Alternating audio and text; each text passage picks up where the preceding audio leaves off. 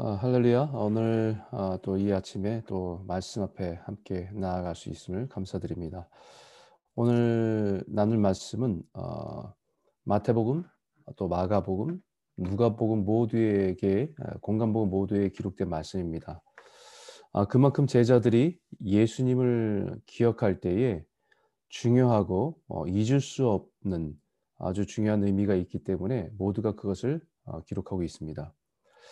아, 약간의 차이가 있다고 한다면 마태복음과 마가복음은 어, 오병이어가 아니라 칠병이어 그러니까 어, 일곱 개의 떡과 작은 물고기 두 마리를 가지고 사천 명을 먹이고 일곱 강주리가 남은 사건 이후에 예수님께 제자들에게 물었던 기록을 기록하고 있습니다.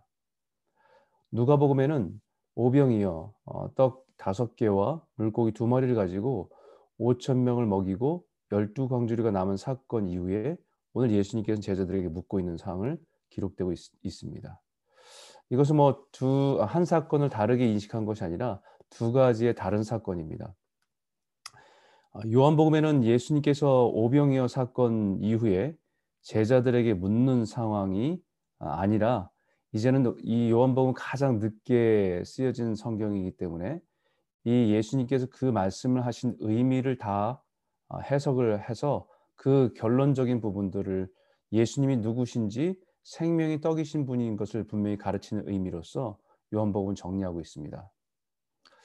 아, 이와 같이 모든 복음서와 요한복음의 의미를 종합해 볼 때 예수님을 따른 수많은 사람들이 예수님의 기적, 어, 오병이어 혹은 칠병이어의 기적을 경험하고는 흥분해서 예수님을 따를 때에 예수님께서 자신이 어떤 존재인지를 정확하게 가르치시려는 의도가 있었다는 것은 분명해집니다.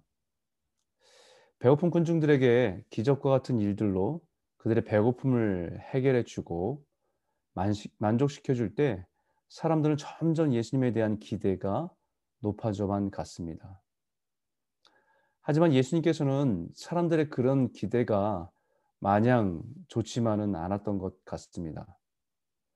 그리고 예수님을 따른 제자들도 그 수많은 무리들이 예수님을 환호하고 추종하고 따르는 모습을 보면서 자신도 예수님을 가까이서 모시는 제자로서 어, 자부심이 점점 더 커져가고 있을 때였습니다. 바로 그때에 예수님께서 제자들에게 사람들이 나를 누구라고 하느냐라는 질문을 하시는 것입니다. 예수님의 이적과 기적을 아, 이적과 가르침을 수많은 사람들이 따라다니지만 과연 그들이 나를 누구라고 하면서 따라다니는가 하는 질문입니다. 사실 예수님께서는 그것을 몰라서 묻는 것이 아니죠. 그 질문에 대한 제자들의 대답은 혹자는 세례 요한이요. 또 혹자는 엘리야 더러는 선지자 의 하나라고 대답합니다. 아, 아마 제자들은 이 대답을 할때 아, 굉장히 흥분해서 예수님께 대답했을 겁니다. 최고의 찬사이기 때문이죠. 바로 그 시대에 가장 사람들에게 영향력이 있었던 사람인 세례 요한과 비교하고 있고 또 역사적으로는 선지자의 선지자였던 엘리야와 비교를 하고 있는 것이기 때문입니다.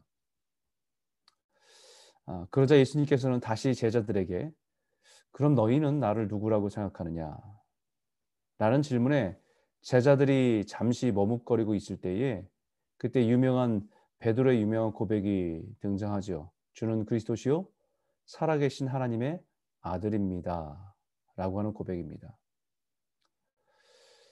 물론 이 놀라운 고백은 성령이 베드로에게 은혜를 주셔서 그렇게 고백할 수 있었던 것입니다.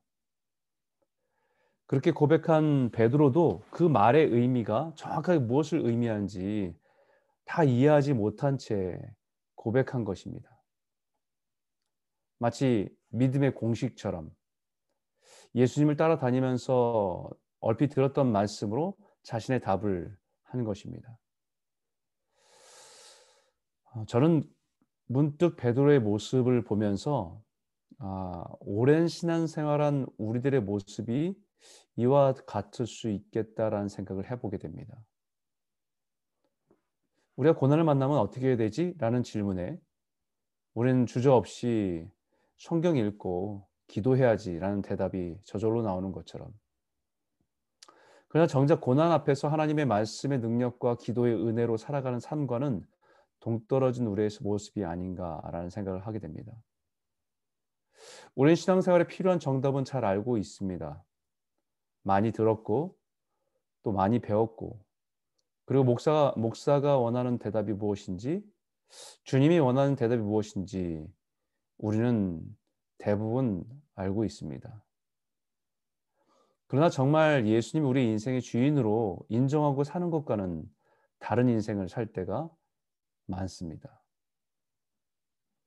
예수님께서 이 고백을 들으신 후에 예수님께서 비로소 제자들에게 예수님의 고난과 죽음에 대해서 가르치시기 시작합니다.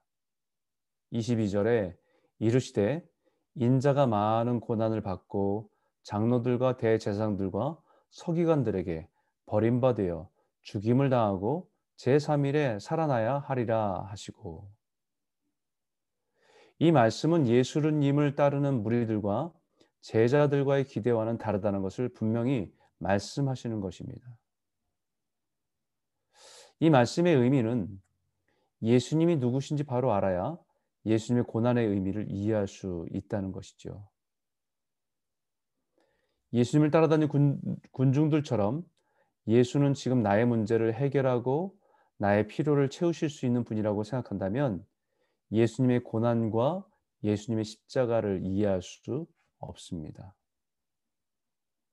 위대한 고백을 했던 베드로도 예수님의 고난과 십자가를 이해할 수 없었습니다. 그래서 예수님이 예수님께 안 된다고 그럴 수 없다고 항변하는 베드로를 향해서 예수님께서는 사탄아 뒤로 물러가라. 내가 하나님의 일을 생각하지 않고 도리어 사람의 일을 생각하는도다라고 책망하시는 일을 다른 복음서에는 기록하고 있는 것이죠. 사람의 일과 하나님의 일. 예수님이 누구신지 바로 알지 못하면 예수님을 따라다니면서도 하나님의 일을 이해할 수 없고 단지 이 땅에서의 사람들의 일, 우리들의 필요, 우리들의 만족에만 머물 수 있습니다. 주님이 누구신지 분명히 알아야 예수님의 고난 속에서 하나님의 일이 보입니다. 십자가에 예수님의 십자가 앞에서 나를 향한 하나님의 크신 사랑과 은혜가 보입니다. 더 나아가서 내가 주님을 따라 살아가다가 만나는 고난 속에서 하나님의 놀라운 섭리를 보게 되는 것입니다. 그래서 예수님은 분명히 예수를 따라가는 살아가는 삶이 무엇인지 우리에게 말씀하시는 것이죠. 23절에 아무든지 나를 따라오려거든 자기를 부인하고 날마다 제 십자가를 지고 나를 따를 것이니라.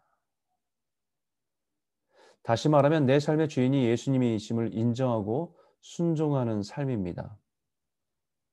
자기의 감정, 자기의 기분, 자기의 경험과 느낌을 주님의 말씀 앞에 굴복시키는 것이 자기를 부인하는 것입니다. 그것이 자신의 본성과 욕망을 십자가에 못 박는 것입니다. 나는 죽고 예수가 내 안에서 살아서 역사하는 것이죠. 그것이 자신의 십자가를 지는 것입니다. 자기를 부인하고 자기 십자가를 지는 일이 쉽지는 않죠. 때로 너무 고통스러운 일입니다. 자존심을 내려놔야 되는 일이고 수모를 당해도 참고 인내해야 하는 일입니다. 때로는 우리가 목숨보다 더 중요하게 여기는 것일 수 있습니다. 그러나 그것이 당장은 괴롭고 힘겨운 일이지만 얼마나 가치 있는 일인지를 말씀하십니다. 누구든지 자기 목숨을 구원하고자 하면 잃을 것이요. 누구든지 나를 위하여 제 목숨을 잃으면 구원하리라. 당장의 목숨보다 더 중요한 게 여기는 자존심을 지키고 자신의 감정을 지킬 수 있지만 결국 우리 안에 주님의 말씀을 거부하는 것이기 때문입니다. 예수님이 내 삶의 주인이 아니라 내가 주인이 되는 것이죠. 그 주인의 자리를 결코 예수님께 내어드릴 수 없는 것입니다. 그렇게 자신의 자존심을 지킬 수 있었겠지만 그렇게 자신의 체면을 지킬 수 있었겠지만 그렇게 자신의 이익을 지킬 수 있었지만 예수님을 내 삶의 주인의 자리에서 밀어버리는 것이 되는 것입니다. 그래서 26절에 누구든지 나와 내 말을 부끄러하면 인자도 자기와 아버지와 거룩한 천사들의 영광으로 올 때에 그 사람을 부끄러워하리라. 오늘 우리는 이 말씀 앞에서 어, 우리 자신에게 이 질문을 진지하게 해 보아야 합니다. 과연 나는 나에게 예수님은 어떠한 존재인가? 예수님의 기적을 보고 흥분해서 예수님을 따라다니지만 여전히 내가 주인이고 나의 욕망이 중심인 삶을 살아가는 것은 아닌가? 여전히 예수님은 내가 필요할 때만 곁에 있어주면 되고 그때 나에게 도움만 주시면 되지 내 사, 삶을 다스리거나 내 삶의 모든 것을 내어드리기는 여전히 불편한 것은 아닌가? 아니면 베드로처럼 우리가 오랜 신앙 생활 속에서 익숙한 기독교적인 대답은 정답은 알고 있지만 여전히 우리의 삶의 주인으로 인정하고 모시는 것은 불편한 삶으로 여기고 살아가는 것은 아닌가.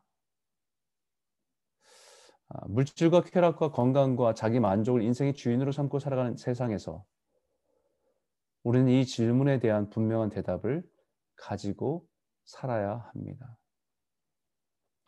주님에 대한 분명한 믿음의 고백으로 하나님의 나라의 일을 생각하고 믿음으로 순종하며 살아가는 복된 성도들이 다 되시기를 주 이름으로 축원합니다.